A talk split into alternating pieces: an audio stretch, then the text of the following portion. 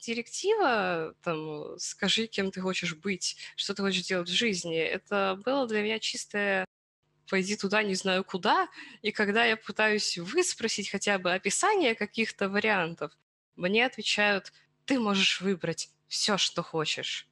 Спасибо, вы мне очень помогли. То у тебя таргет идет как э, продвижение, или ты рекламируешься у блогеров? Однажды я расплавила подруге золотую обурчалку. Э, это была жопа, но она не очень расстроилась почему-то. Девочкам по 60, вам по 15-20, так что победа будет за нами, и э, не переживайте. Привет, меня зовут Дина, и это подкаст «Путь к себе». По образованию я юрист, в душе бизнесмен, а последний год по жизни контент-мейкер. Мне 21, и я до сих пор не ответила себе на вопрос, кем я буду, когда вырасту. Поэтому мне пришла идея этого подкаста. Здесь мы говорим с классными людьми, профессионалами своей отрасли, как они пришли к своему призванию и с какими проблемами столкнулись на своем пути.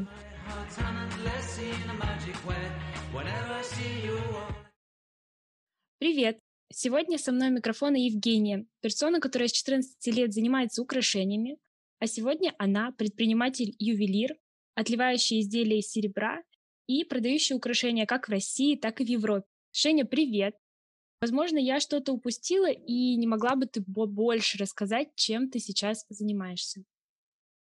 Привет!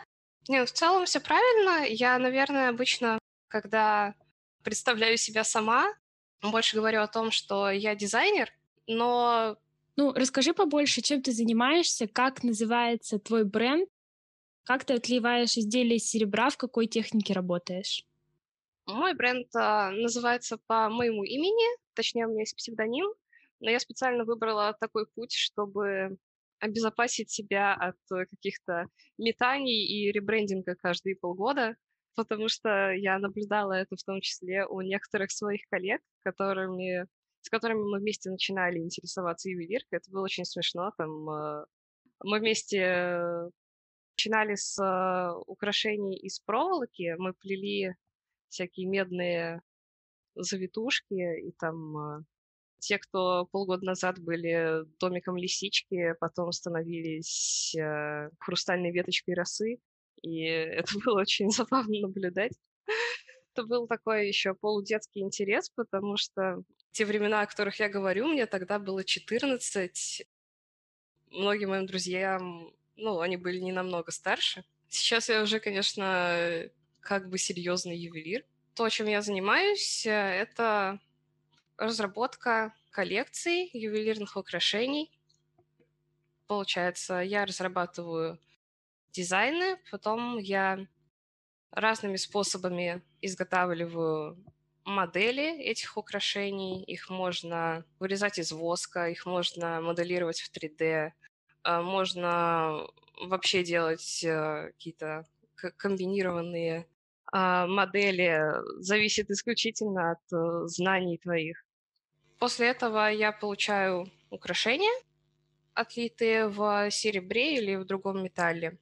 Также я сама делаю для них а, фотосессии, обрабатываю их, выкладываю в своих аккаунтах в соцсетях, общаюсь с аудиторией. То есть ты в основном продвигаешься и продвигаешь свой бренд через э, социальные сети, в основном через Инстаграм, правильно? Правильно, хотя долгое время это был не Инстаграм, а ВКонтакте.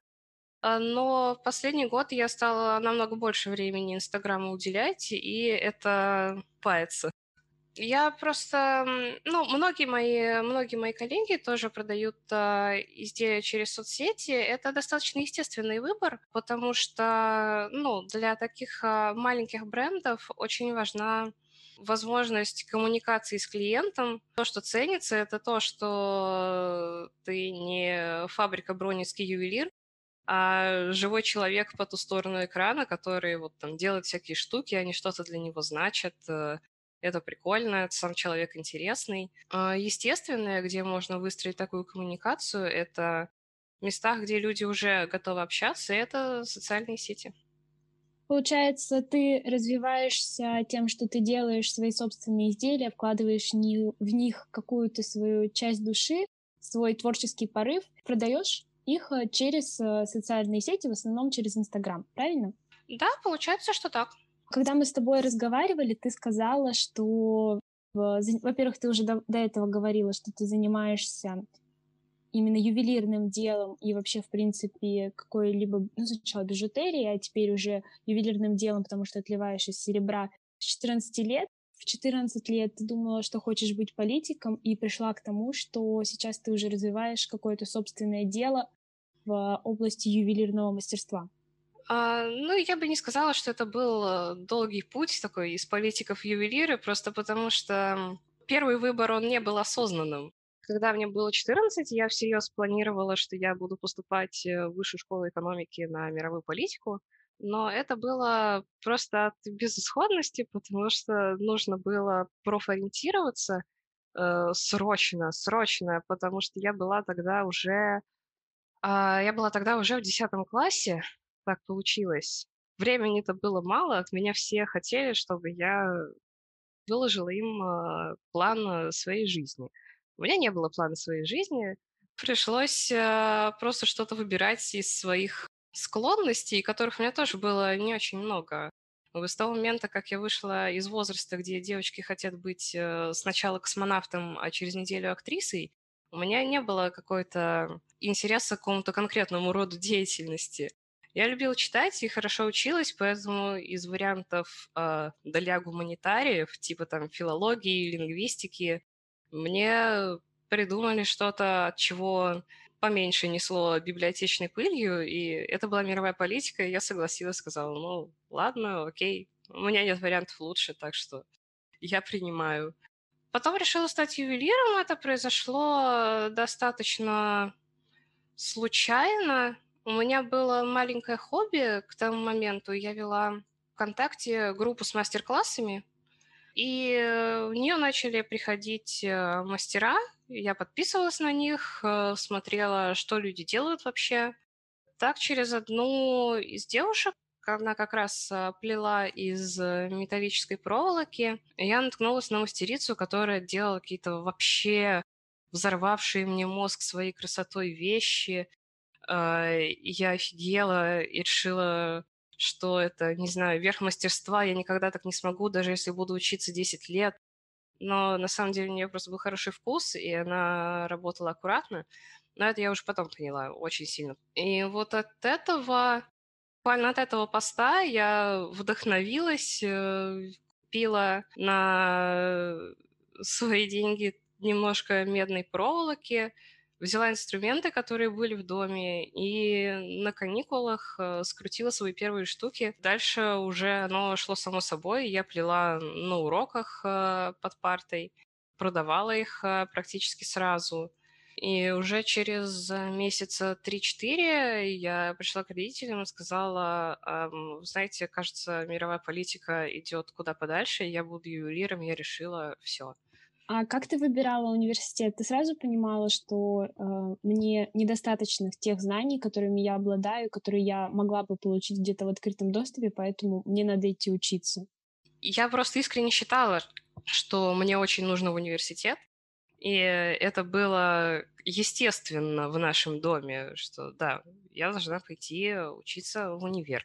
Вопрос просто в том, в какой и какие знания мне нужно там получить само, э, само решение поступать или не поступать, так вопрос даже не стоял. Это был как там, не знаю, родился, учился, поступил в универ, э, и, в общем, как-то так все оно расписано до смерти. Я была на этапе, когда положено поступать в универ. И я сначала думала, что я поступлю в Строгановку, а, но быстро поняла, что конце 10 класса это решать уже немножко поздно, особенно если раньше у тебя не было никаких склонностей к рисованию, ты не ходила в художку и, в принципе, не особо там э, умеешь, не, не занималась этим э, никогда. Я пыталась, честно, я несколько... А, где-то месяца четыре я ходила, занималась, такой плюс-минус подготовкой к экзаменам э, в Строгановку, но поняла, что за год э, оставшийся я просто не успею э, вырасти до нужного уровня, и мне будет проще обратить взор на что-то смежное, тоже связанное с ювелиркой, но другое. И в конце концов я поняла, что проще будет э, выучить физику и поступить э, на ювелира-технолога. А в Строгановке я собиралась поступать на кафедру художественный металл. Это, собственно, то, что у них есть, э, это и есть ювелирный дизайн. В итоге я поступила в НИТУ МИСИС на специальность технология художественной обработки материалов. Там это идет с уклоном а, в ювелирку и в художественное литье. Ну, скорее в художественное литье. А, это там всякая сувенирка, малые формы, там, не знаю, скульптуры на стол. Я выбрала эту. То есть, когда ты а, выбирала между первым, первое это было чисто художественное, на что тебе необходимо, ну, в Строгановку нужно было вступ сдавать какие-то вступительные художественные, насколько я знаю, от людей, которые когда-либо пытались туда поступить. Второе — это была более технологическая, техническая специальность, для которой нужна была физика. Верно? Да, в Строгановку нужно было сдавать, э, там, по-моему, три экзамена были по рисунку, именно сам вот просто рисунок, живопись и композиция. И еще там был тест э, по мировой художественной культуре и ЕГЭ по литературе, по-моему не ту МИСИС, а, нужно было сдавать ЕГЭ, русский, математика, физика. По сумме этих трех туда нужно было поступать. Это техническая специальность, да, я учила там в итоге химию, физику, материаловедение, вот это вот все, там было много, было много математики. И это чистая инженерная специальность, я инженер.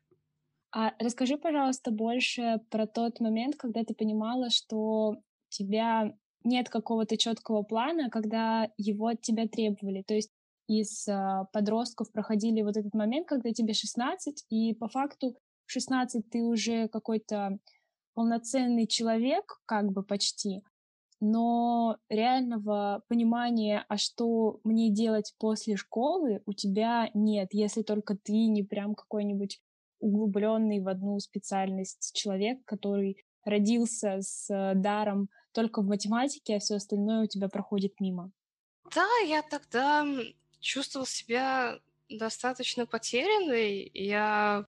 И я очень злилась, чувствовала какую-то, не знаю, фрустрацию, потому что я не, не могла и не понимала, как мне смочь сделать то, что от меня хотят. То есть это директива, там, скажи, кем ты хочешь быть, что ты хочешь делать в жизни. Это было для меня чистое пойди туда, не знаю куда. И когда я пытаюсь выспросить хотя бы описание каких-то вариантов, мне отвечают, ты можешь выбрать все, что хочешь. Спасибо, вы мне очень помогли. Э, это много объяснило и да, дало мне направление, куда двигаться. Очень полезно. При этом, а, как бы, я не была, не знаю, какой-то пассивной, да, не была глупой. Я очень любила читать.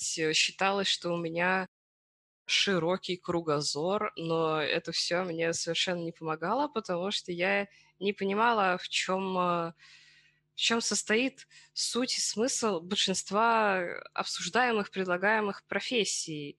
Я до сих пор помню, как мне предлагали э, пойти э, на специальность, которая называлась регионоведение, когда спрашивала, а, а что я делать-то буду там, кроме того, что, ну да, я, допустим, изучу какой-нибудь регион, окей, я буду знать, э, буду разбираться там э, культурных особенностях, э, в истории, выучу язык, да, и буду вся такая квалифицированный специалист. А делать-то я что буду? Как будут проходить мои будние дни? Какие, какого рода бумажки я буду заполнять на этой работе, если это будут бумажки? А если это не бумажки, то что это будет? Как будет выглядеть э, мой карьерный путь? Это все мне было совершенно непонятно, э, потому что там понятно, в чем состоит профессия врача да, он там, я это даже видела как потребитель. Э, я вот э, сижу в кресле, а он там э, меня лечит и что-то думает. В принципе, понятно, из чего состоят его будни, даже если мы добавим туда всю бюрократию. Из... Далекие вещи я совершенно не могла осмыслить и представить, представить жизнь свою в какой-то конкретной профессии.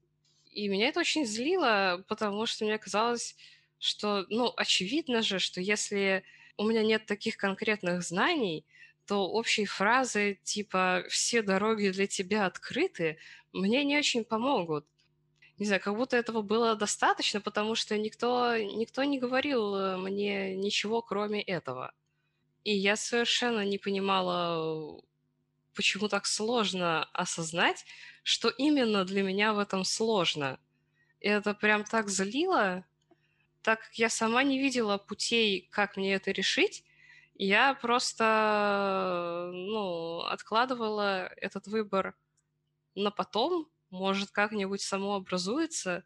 Да, там я согласилась на эту мировую политику, но где-то в глубине души я просто надеялась, что ну окей, я выбрала это, чтобы от меня отстали, а там оно как-нибудь, э, э, как-нибудь чего-нибудь э, я придумаю, потому что сама я не надеялась из этого вылезти как-то.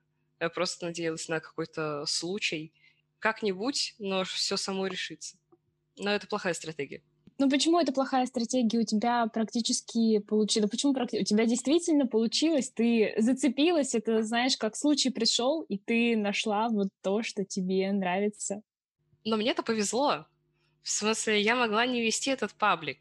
Э, я могла никогда...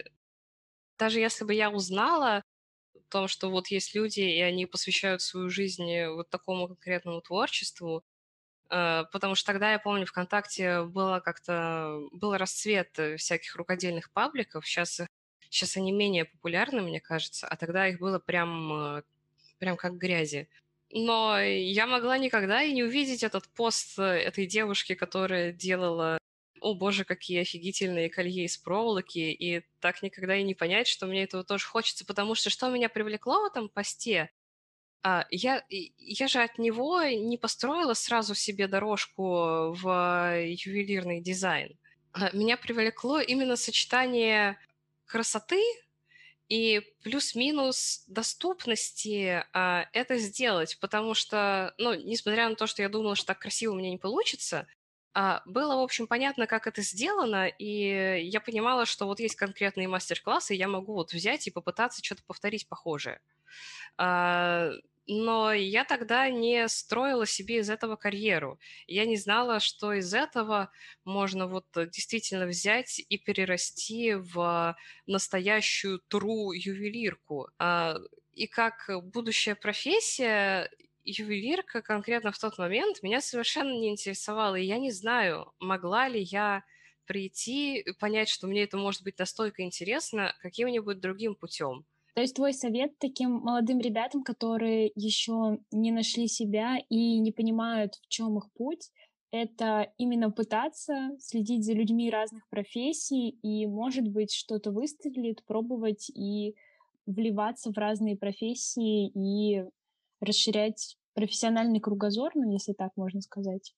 А, да, мой совет а, это смотреть а, по сторонам как можно больше, Сейчас я считаю с этим проще, чем было вот когда мне нужно было определяться. Это получается Тогда еще э, не было такого, что ты выходишь в интернет, и из каждого утюга э, лезет какой-нибудь эксперт, который очень желает тебе рассказать про свою профессию, пригласить на курсы там и все такое.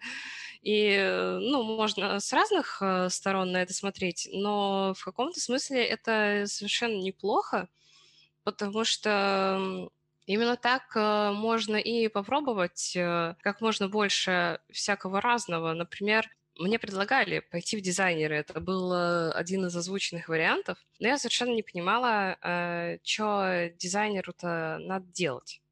Э, я имела какое-то смутное представление о том, что бывают ландшафтные дизайнеры, и они, ну, типа, рисуют полянки, что они делают, я не знаю. Про ювелирный дизайн и как начать придумывать украшения я тоже понятия не имела. А сейчас можно выйти в интернет, э, найти какой-нибудь э, ювелирный мастер-класс на один-два дня прийти и попробовать хотя бы, что такое ювелирка, пощупать ее, посмотреть инструменты, как выглядит э, рабочее место, как выглядят сами ювелиры, а, что они делают, как они общаются, что это за люди. Интересно ли было бы тебе в такой профессиональной среде?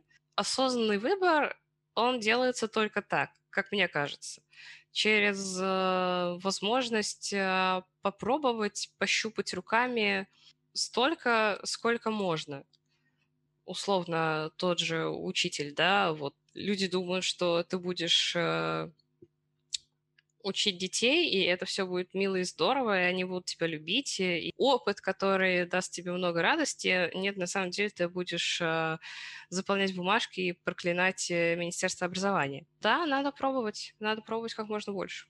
Э, и так ты поступила в университет, когда ты поняла, что тебе нравится и чем бы ты хотела заниматься. Так ли нужен университет ювелиру или, в принципе, если ты себя нашел и если ты не считаешь высшее образование, а, особенно в творческих специальностях, тем, что должно быть обязательно, так ли нужно туда поступать, или многое можно узнать на каких-то курсах профессионального обучения? А, ювелиру не обязателен университет, а, особенно если мы говорим о наработке каких-то э, ручных ремесленных навыков, то есть э, именно как взять кусок серебра и сделать из него кольцо. А, для этого вообще, если хочется это освоить на хорошем, э, реально крутом уровне, то для этого вообще лучше всего идти в колледж, например, там в Фаберже в Москве.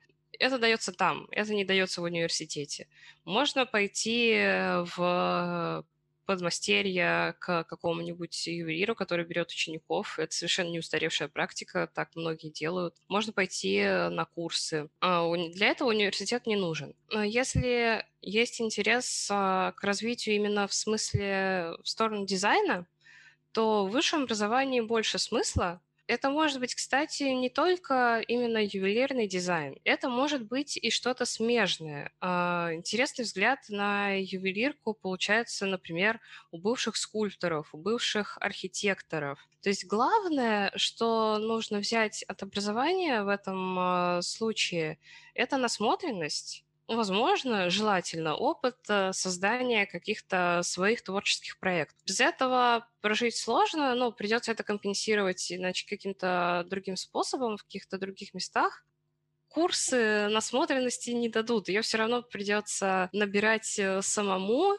тем способом, который вы для себя найдете, да, это может быть много разных курсов, это может быть, э, могут быть книги, могут, может быть тот же Pinterest. Именно если вы захотите каких-то систематизированных знаний, то для этого в этом универ поможет, и в этом он будет э, хорош.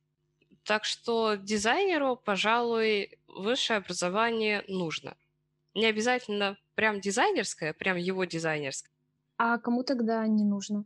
А, если вы хотите, ну, вдруг вам хочется пойти э, работать не на себя, не строить э, какой-то там э, бренд, а работать на предприятии, там высшее образование вам не особо нужно для того, чтобы быть ювелиром-закрепщиком. Нужны навыки, они вам дадут э, в колледже. Там не нужна. А вот ты сказала ювелиры-закрепщики, ювелиры-дизайнеры. Можешь, пожалуйста, раскидать, какие профессии есть в этой сфере и чем они занимаются? Потому что вот я человек абсолютно не приближенный к этой специальности, очень плохо понимаю, что это такое.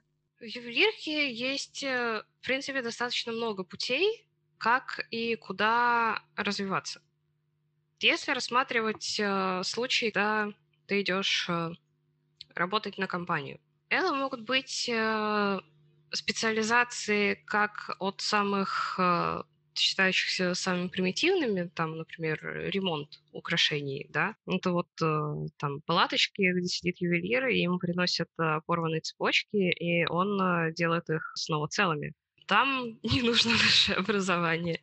А, да, туда, в общем-то, и колледж не нужен, просто, ну, хороший мастер всему сам научит учеников, как-то так э, туда и попадают. А, можно работать э, на производстве. Например, если работать на большом производстве в большой компании, как э, Соколов, как Бронский ювелир, такие, то там труд по изготовлению одного изделия, он дробится на более мелкие специализации, чем в компаниях поменьше. Там есть ювелиры-закрепщики, которые делают то, что крепят камни. Там есть э, ювелиры-монтировщики. Они получают детальки и паяют их э, в единое целое и отдают дальше. Там есть э, люди, которые стоят исключительно на полировке. То, что они получают от монтировщиков, они полируют и передают там закрепщику дальше. Там есть люди, которые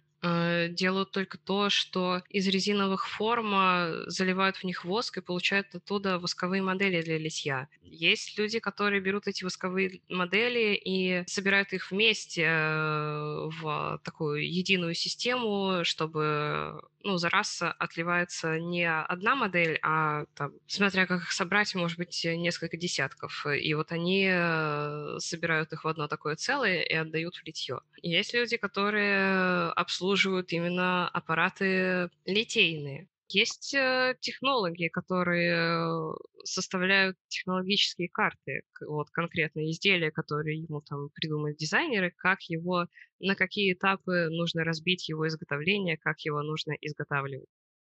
А, есть э, люди, которые а, делают 3D-модели украшений, которые им приносят в эскизах. Есть люди, которые рисуют, собственно, эти эскизы. В принципе, таких подотраслей очень-очень много, но таких компаний, которые так сильно дробят этот труд, их достаточно мало. Но это вот э, большие марки, которые всегда на слуху. Тот же Соколов, который я назвала, я была у них на производстве, вот у них примерно так это все и выглядит. И для работы руками у них на производстве, в принципе, высшее образование, я не вижу, зачем оно было бы нужно. Я не знаю точно, требуют ли они его. Как мне кажется, это скорее им нужен э, разряд мастерства, а это дается именно в колледже. Можно пойти, если выбирать компанию поменьше, то там уже работают, например, ювелиры-универсалы. Это люди, которые операции, там, монтировка, полировка, закрепка, они это все делают э, сами одни в одно лицо. Для того, чтобы работать таким ювелиром, нужен большой опыт. Он не сразу далеко набирается. Это очень опытные, очень крутые люди. Э, но если говорить именно о том, нужно ли для этого, опять же, университетское образование, то скорее нет, потому что работать руками в университете вас не учат. Если думать о более такой чистой кабинетной работе, это 3D-моделирование, опять же, украшений. Здесь, в принципе, тоже не нужно высшее образование. Вам нужно знать программы, которые применяются в работе с ювелирным дизайном. Для этого вышка не нужна. Вообще ни разу. Это могут быть э, курсы, это может быть... Э, вы можете и сами, в принципе, если если есть склонность, можете и сами их освоить или там пойти к кому-нибудь немного поучиться и уметь э, обращаться с ними на достаточно высоком уровне для того, чтобы выполнять э, типовую работу по моделированию ювелирных украшений. Тем более, что многие вещи там, они типовые. То есть посадочное место под камень, оно конечно, может быть разного размера, но проектируется всегда практически одинаково. Если вы хотите быть именно дизайнером, который рисует эскизы в качестве технического задания для... то здесь, здесь уже вопрос. Я видела таких людей очень мало где. У меня, наверное, нет э, такого четкого ответа, как туда вообще попадают. Э, знаю, что где-то на курс старше люди, они э, проходили практику на, именно в таких отделах. Они рисовали там эскизы. Возможно, они даже куда-то пошли дальше.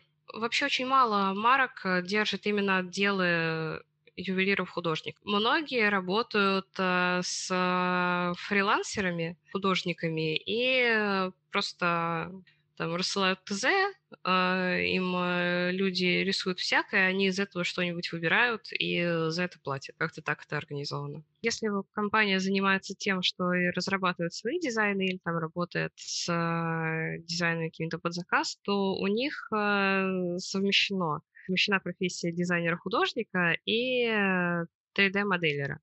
Это делает э, один тот же человек. Ну и опять же, я не считаю, что для этого имеет смысл э, идти в университет. Если же строить карьеру как дизайнер, как дизайнер именно со своим именем, а не в какой-то компании, то здесь уже смысла больше, потому что, как я и сказала, университет может дать вам э, насмотренность, более широкий опыт, который вы можете применить очень по-разному. В принципе, можно начать э, с маленького аккаунта в соцсетях и построить из этого очень э, клевый и известный дизайнерский бренд.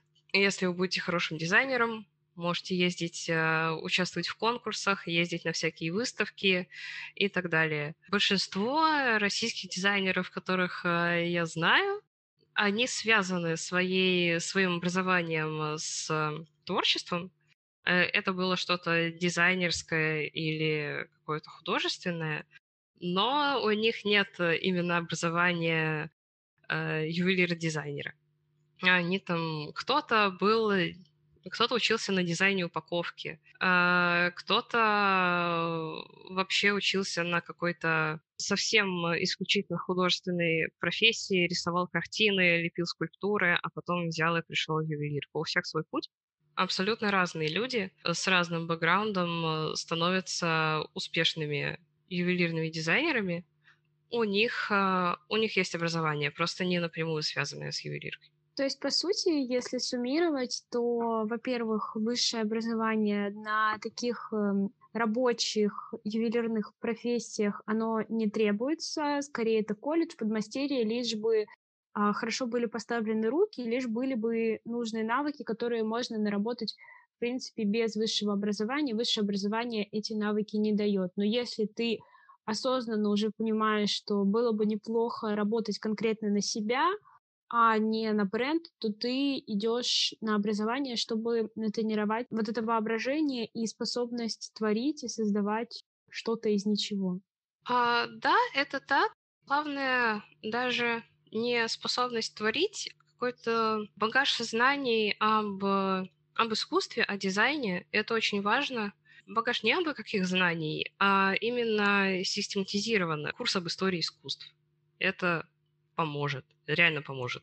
Давай я еще раз так э, суммирую весь твой путь. Э, в самом начале ты думала, что ты пойдешь на мировую политику просто потому, что это был путь э, наименьшего сопротивления, ну, так скажем, течение, которое, в которое можно было бы поступить, но как бы не то, чтобы очень сильно и хотелось. Потом путем э, счастливого момента, удачного момента, ты нашла то, что тебе было интересно, поступила в университет. В принципе, этот университет э, и это образование тебе сейчас помогает творить, э, заниматься собственным брендом, собственными изделиями, потому что а, тренировать эти навыки удобнее через университет, через системные знания. У меня к тебе такой вопрос. Почему ты не решила работать на какую-то марку, на какой-то бренд, ведь, э, ну, понятно, что путь собственного творчества, он всегда ну, опаснее, чем работать на бренд, учитывая, что ты никогда не можешь быть уверен в том, что сегодня твои изделия продадутся, и ты заполнишь, так сказать, свои материальные резервы, завтра они могут не продаться. А моя проблема заключается в том, что я слишком рано попробовала делать штуки и продавать их сама. Я занимаюсь этим получается, 14 лет, то есть к тому моменту, как я закончила бакалавриат, я занималась этим а, уже почти 6 лет. Да, наверное, не почти, 6 лет. Это уже очень много.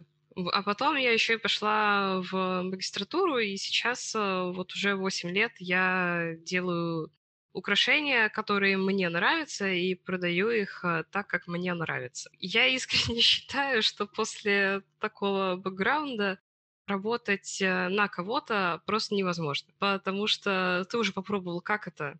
Да, это страшно. Это... Я часто чувствую тревожность э, по поводу того, что где-то не дорабатываю, я что-то делаю неправильно. Я вот э, запланировала что-то, какую-то там, не знаю, активность в соцсетях и рассчитываю получить после этого продажи, а вдруг я рассчитала все неправильно и ничего не будет. Вдруг э, я так и не смог обеспечивать себя на уровне, которым мне хотелось бы, там, квартира, машина, семья, э, отпуск два раза в год, э, не знаю, а что там считается нормальным уровнем потребления. Это страшно, действительно, но Плюсы для меня перевешивают, потому что я уже не могу для себя представить, как это вот я куда-то прихожу, а там какие-то люди, и они указывают мне, что надо делать, я такая беру под козырек и делаю то, что мне сказали. Я непригодна к этому совсем. Я уже развращена возможностью делать то, что мне нравится, так, как мне нравится. Слушай, это звучит шикарно, что ты идешь на все страхи и риски просто потому, что ты хочешь чувствовать себя творцом и свободным человеком. А вот скажи, ты говоришь, что ты там планируешь какие-то активности в соцсетях. Я слышала, что еще для творческих, для творческих, для продаж какого-то собственного творчества. Есть такие площадки, как, по-моему, ярмарка мастеров, всемирная площадка Etsy, насколько я понимаю, она называется. Но для тебя самая удобная площадка для продаж своего продукта — это Инстаграм? И, или ты не пробовала другие платформы? А, я пробовала, я и ярмарку мастеров пробовала, и Etsy, и, в принципе, с Etsy я сейчас а, активно работаю, просто я не там а, в основном выстраиваю коммуникацию с покупателем. Через Etsy я продаю украшения за рубеж, в США, в Европу, чуть меньше в Азию, а, но привлекаю людей я через Инстаграм. Просто через Etsy им удобно оформлять покупку, просто висит ссылка на это в профиле, и они приходят э, ко мне в Инстаграм, им нравятся мои штуки, они подписываются, думают, а потом э, идут на Etsy и покупают там, потому что э, они знают этот сайт, им удобно провести покупку там без лишних а, там э, «Здравствуйте, я хочу купить штучку, куда мне перевести деньги» и все такое. Ярмарка мастеров а, я прекратила работать, потому что, в принципе, многие, многие мои друзья прекратили с ней работать. Они не всегда проводят адекватную политику. Нам очень многим в какой-то момент э, стало проще открыть там аккаунт и уйти, чем э, петь э, очередные пределки вроде нельзя писать э, капслоком э, в названии товара и нельзя постить статьи в определенных разделах, если вы иллюстрируете их своими фотографиями, потому что это вот вы продвигаете себя, это нехорошо, и даже в случае, если статья о технике, которую человек сам разработал, и он не может это проиллюстрировать ничем другим, кроме как своими фотографиями, нет, ее все равно нельзя постить на широкую аудиторию. Но кто-то там до сих пор работает, э, сидит. В принципе, если вас это не бесит, с ярмарками мастеров тоже можно работать. То есть э, тебе соцсети нравятся именно тем, что ты можешь там запускать какое-то продвижение. Это у тебя таргет идет как а, продвижении, или ты рекламируешься у блогеров? Я не рекламируюсь у блогеров, я занимаюсь именно таргетом, прямо особенно, и, ну, и ВКонтакте тоже я рекламилась э, через таргет. А, сейчас чуть меньше этого делаю, ну, просто потому что я начала более, а, больше внимания уделять именно Инстаграму. А так, в основном, это таргет, да. Я считаю, это наилучший выход. Супер, спасибо, это честные ответы. Скажи, пожалуйста, вот сколько может зарабатывать ювелир? А, если он работает на бренд как рабочий, э, как, как ты это называла, ну просто как рабочий ювелир, и какой, э, в принципе, диапазон цен может зарабатывать самостоятельный ювелир, который уже выстраивает свой бренд? Если вы работаете на компанию, ну, все зависит от вашего уровня. Начинать можно там э, с 30 тысяч, а может да и меньше ну, смотря что вы умеете или не умеете. И можно при хорошей квалификации, прям такой, ну, это уже с опытом, с серьезным опытом, а, можно зарабатывать э, до 100-120 тысяч. Э, э, я бы сказала, что это в основном категория ювелиров-универсалов в небольших компаниях, которые вот делают все, но и они делают все хорошо. Это очень крутые чуваки. А если же вы работаете на себя и выстраиваете свой бренд, ну, все зависит от вашего подхода, конечно, но в целом потолка-то нет, потому что вы можете взять и из аккаунта в Инстаграме выстроить э, новый август. Сколько получает основательница август? Я не знаю. Это подозреваю, что много, потому что вы уже не просто ювелир-дизайнер, вы владелец бизнеса. Сколько получает владелец бизнеса? Столько, сколько он заработал. И рынок э, дизайнерской ювелирки в России достаточно молодой. Может показаться, что всяких там э, мелких брендов уже дофига и больше, и там огромная конкуренция но на самом деле они ведь достаточно малоизвестны. И этому рынку еще развиваться и развиваться, и спрос на дизайнерские украшения в России, он, а, в общем-то, еще только начинает формироваться. Вырастить новый известный бренд – это не такая уж э, непосильная задача сейчас, в России именно. Если вы не чувствуете в себе э, такой сильной коммерческой жилки, то ну, вы можете пойти и вырасти в ювелира, э, очень дорогого ювелира с эксклюзивными изделиями за много-много денег, э, чтобы к вам стала, стояла большая очередь на год и далее, и там тоже нет потолка потому что в конце концов э, все зависит э, от вашего личного бренда. И если вы сможете привлечь достаточно дорогую аудиторию и поставить себя как а, дорогого специалиста, дорогого дизайнера, дорогого эксперта, вы тоже заработаете ну, столько денег, сколько сможете. Здесь э, нет границы абсолютно никакой. Так что, что бы вы ни выбрали, полусерийное производство или эксклюзивные дорогие вещи, которых вы делаете буквально несколько штук в год по пальцам пересчитать, здесь вам никто не скажет, сколько вы можете зарабатывать. Сколько сможете, столько заработать. Спасибо. Сейчас ты уже какой-то сформировавшийся мастер, человек, имеющий свой бренд и развивающийся как независимый дизайнер, как независимый творец.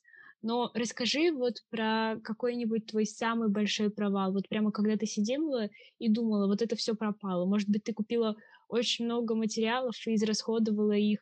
Что-нибудь э, такое профессиональное, что могло бы показать, что мы все проваливаемся. Наверное, прям в каких-то рабочих э, провалов именно на верстаке я особо не помню. Хотя однажды я расплавила подруге золотую обурчалку. А, это была жопа, но она не очень расстроилась почему-то. Но однажды меня кинули на 10 тысяч, и это было очень обидно. А, я сделала заказ, отправила его. Это была моя первая крупная серебряное изделие. Это была серебряная диадема из э, проволоки. Я э, отправила ее в США, и посылка зависла где-то на границе. Там была очень нервная заказчица, я пыталась совершила все стандартные и нестандартные процедуры, которые существуют в таких случаях, писала заявление на розыск, звонила на горячую линию, но ничего не помогало. Там шли дни и недели, она так и висела непонятно где. Э, мне пришлось э, вернуть той девушке деньги. И это была для меня тогда очень-очень крупная сумма, особенно учитывая то, что значительная ее часть э, ушла, собственно, на серебро, из которого была сделана эта диадема. Через два месяца мне пришло милое письмо от почты, что посылка была доставлена в итоге. Так что у одной мадам в США теперь есть э, бесплатная серебряная диадема. Ничего себе. А бывали еще какие-нибудь такие ситуации, когда клиенты, ну, просто кидали, или это был вот такой единственный случай неадекватного отношения к тебе?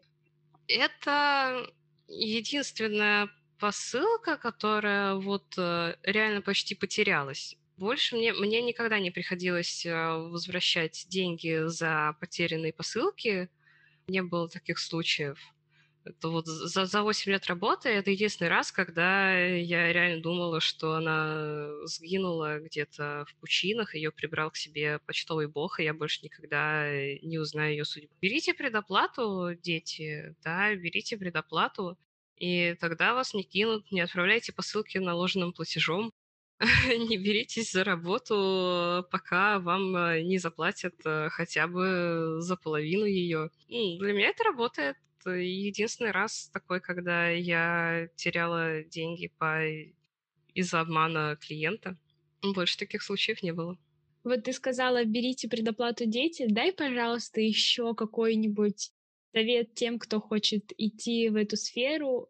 Uh, такое, то, что нужно первонаперво, или то, что ты сама бы себе посоветовала, когда только начинала? Ну, если вы Э, в какой-то момент окажетесь э, в окружении очень крутых, но очень пожилых дядечек за 60. Это, в общем, э, неудивительно, если вы решите развивать свои ювелирные навыки, потому что ну, большинство крутых ювелиров, которые умеют работать руками, это дядечки за 60. Так вот, не дайте им убедить вас, что ювелирка — это скучно, уныло, и все нужно делать по канону или никак.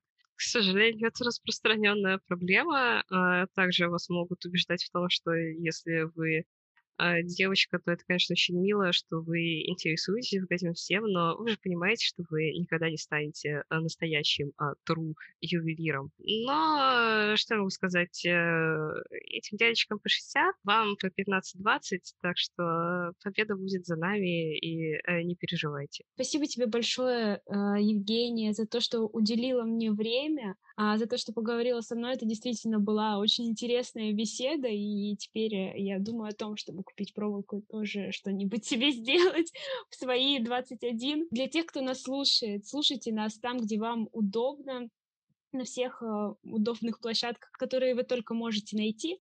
Подписывайтесь на инстаграм бренда Евгении, чтобы посмотреть восхитительные украшения, которые она делает из серебра. Подписывайтесь, если, конечно, хотите, на мой инстаграм, чтобы следить за выпусками подкастов и узнать, как выглядит э, человек по ту сторону экрана. Все ссылки будут в описании. До новых встреч, услышимся!